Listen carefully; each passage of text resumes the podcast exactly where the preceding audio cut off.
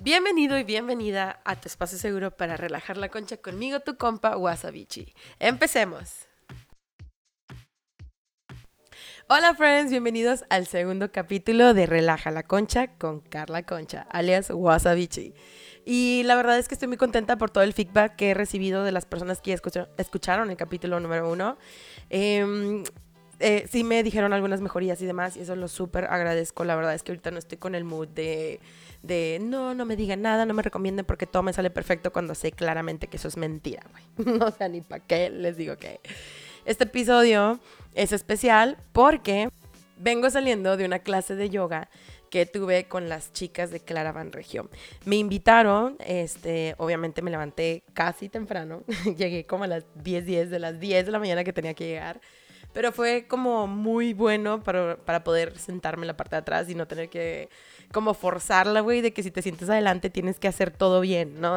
Entonces dije, no, mija, o sea, hace mucho que no me estiro de esta forma. Ah, salí muy inspirada de ahí porque hicimos yoga y después del yoga conectamos un poquito con la cuestión de cómo son mis finanzas, ¿no? Y cómo está mi relación con el dinero. Y yo así de, güey, no me levanté temprano en la mañana para venir a que me ofendieran o me atacaran de esta forma.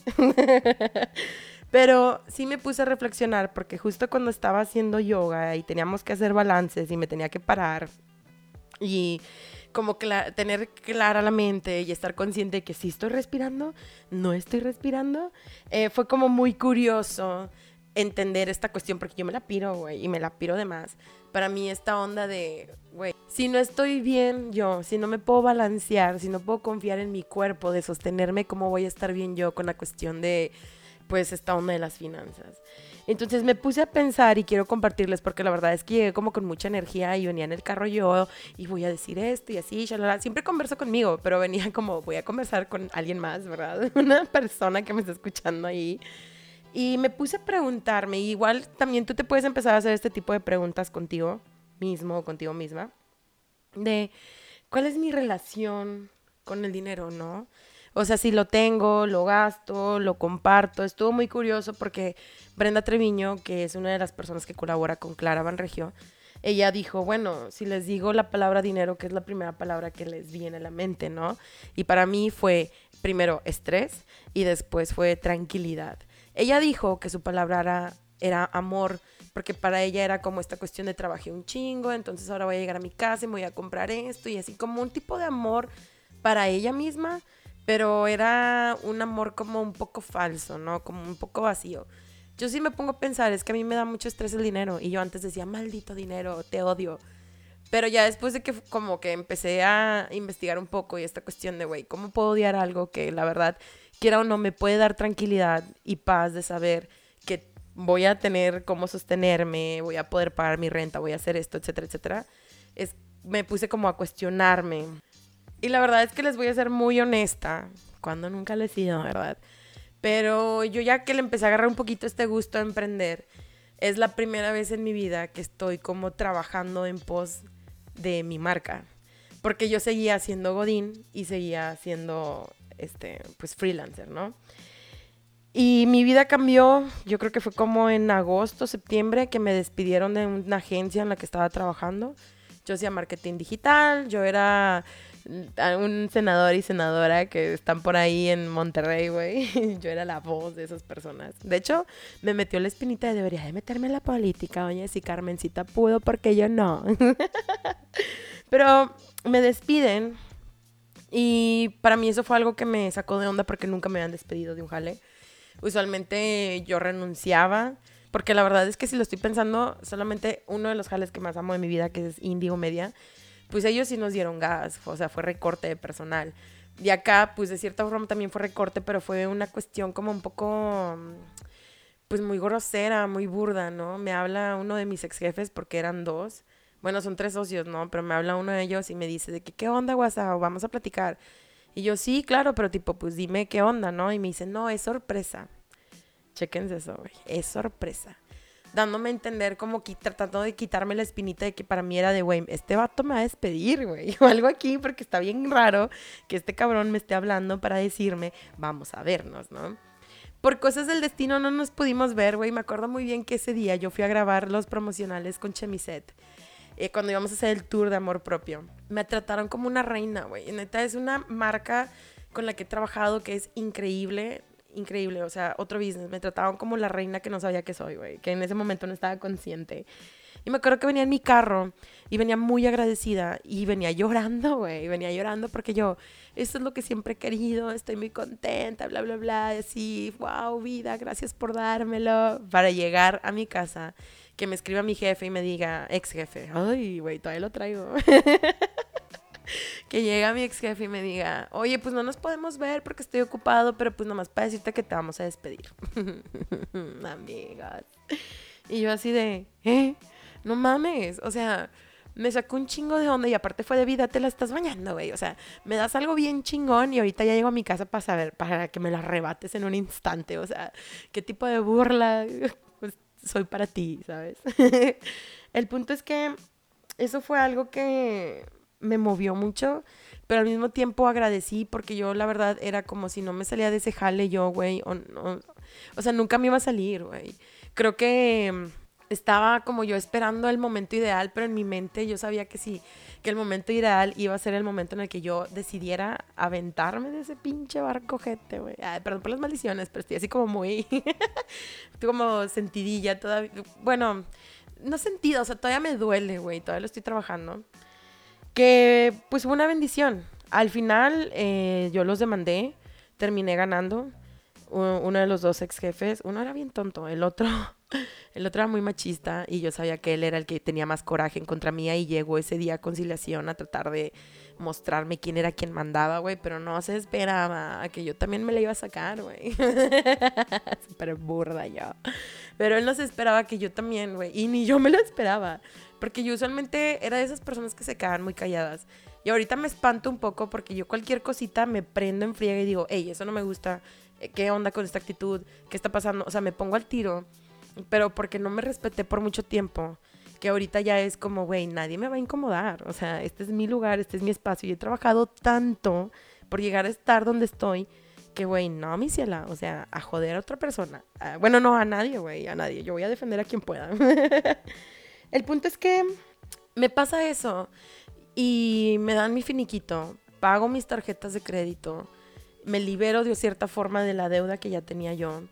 Y empiezo mi vida consciente y ahorrando, ¿no?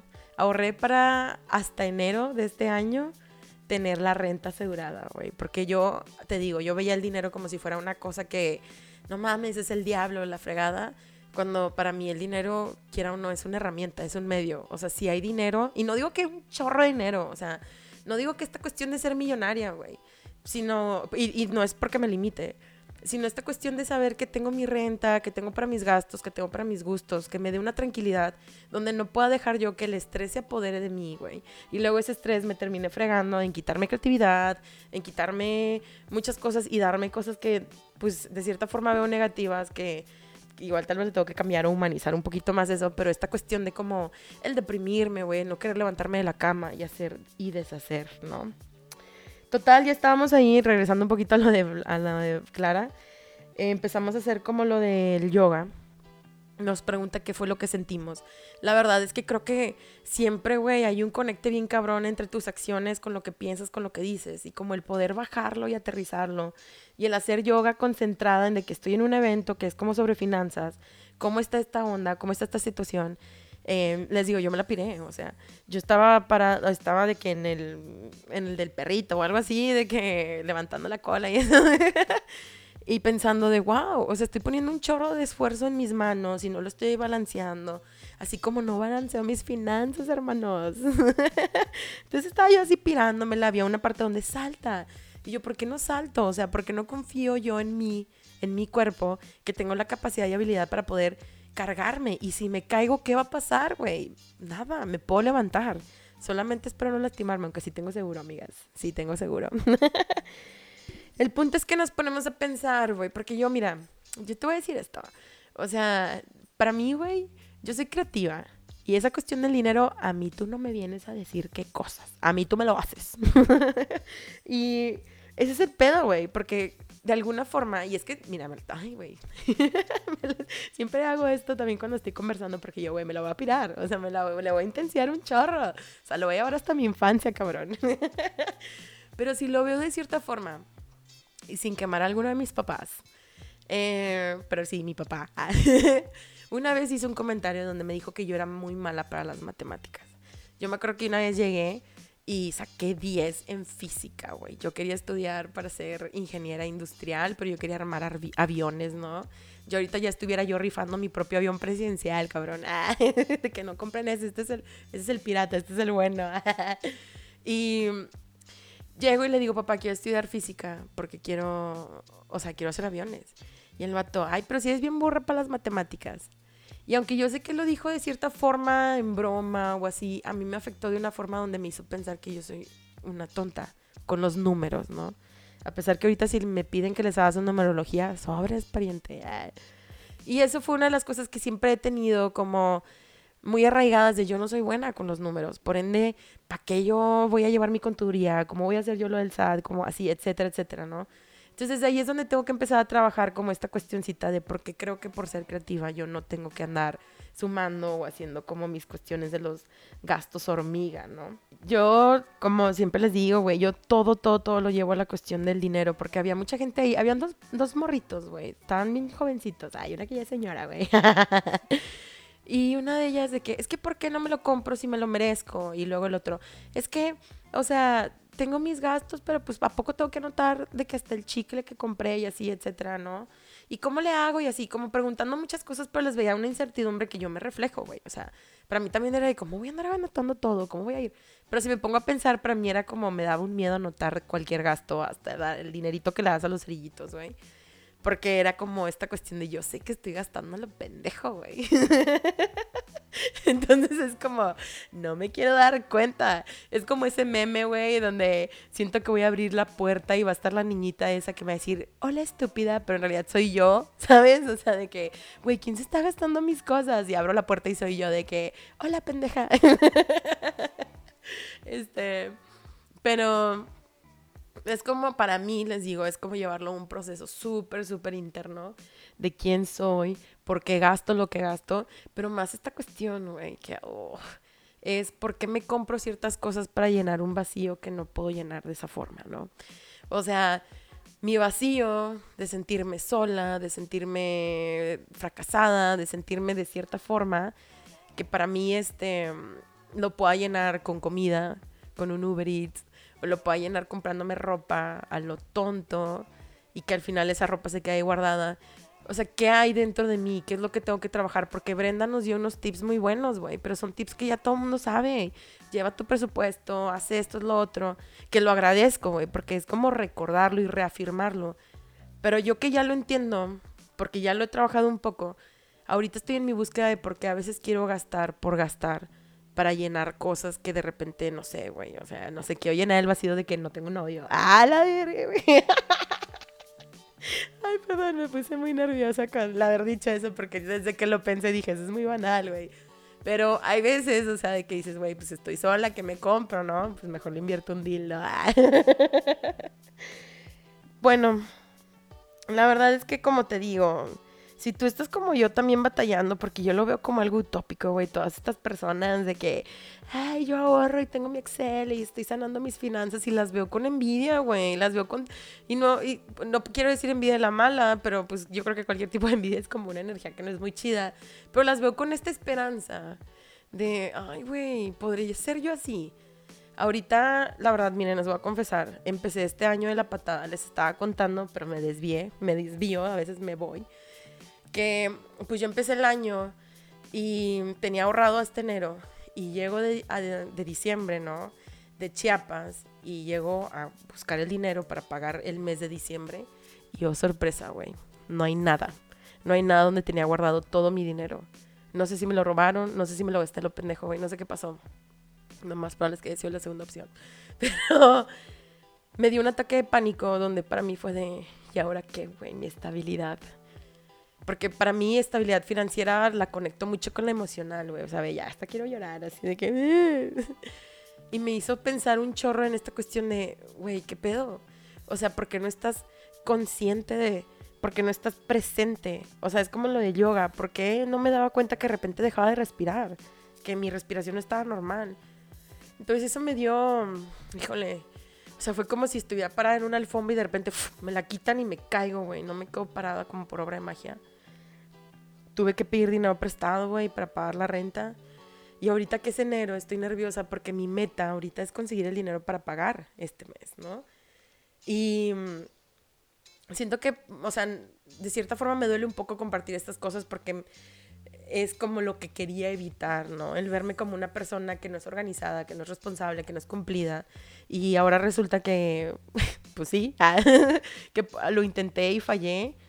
Eh, creo que para mí esto fue como una lección de aprendizaje.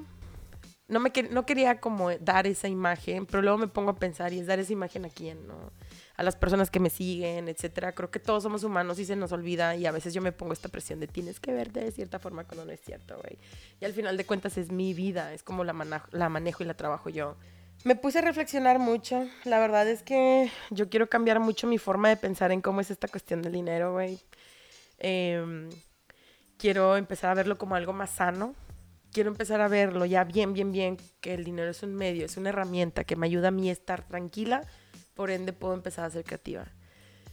Mis puntos, güey, más fuertes, así como que me matan, güey, es esa cuestión de la incertidumbre, que, güey, no sé por qué me da un pánico la incertidumbre, pero pues nadie más que la gente que sueña el futuro, si es que existen, pues puede saber qué business.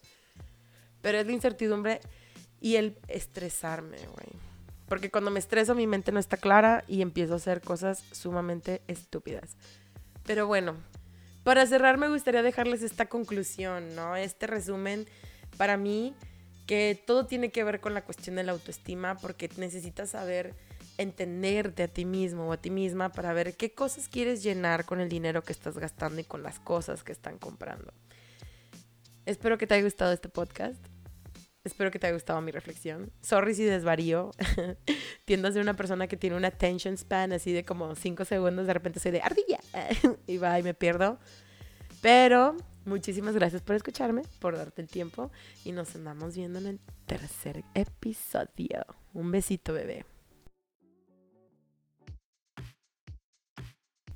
Friend, muchísimas gracias por permitirte relajar la concha conmigo un ratito. Te recuerdo mis redes sociales. Me puedes encontrar en Facebook e Instagram como WasabichiMX. Nos estamos viendo en el próximo episodio. Bye.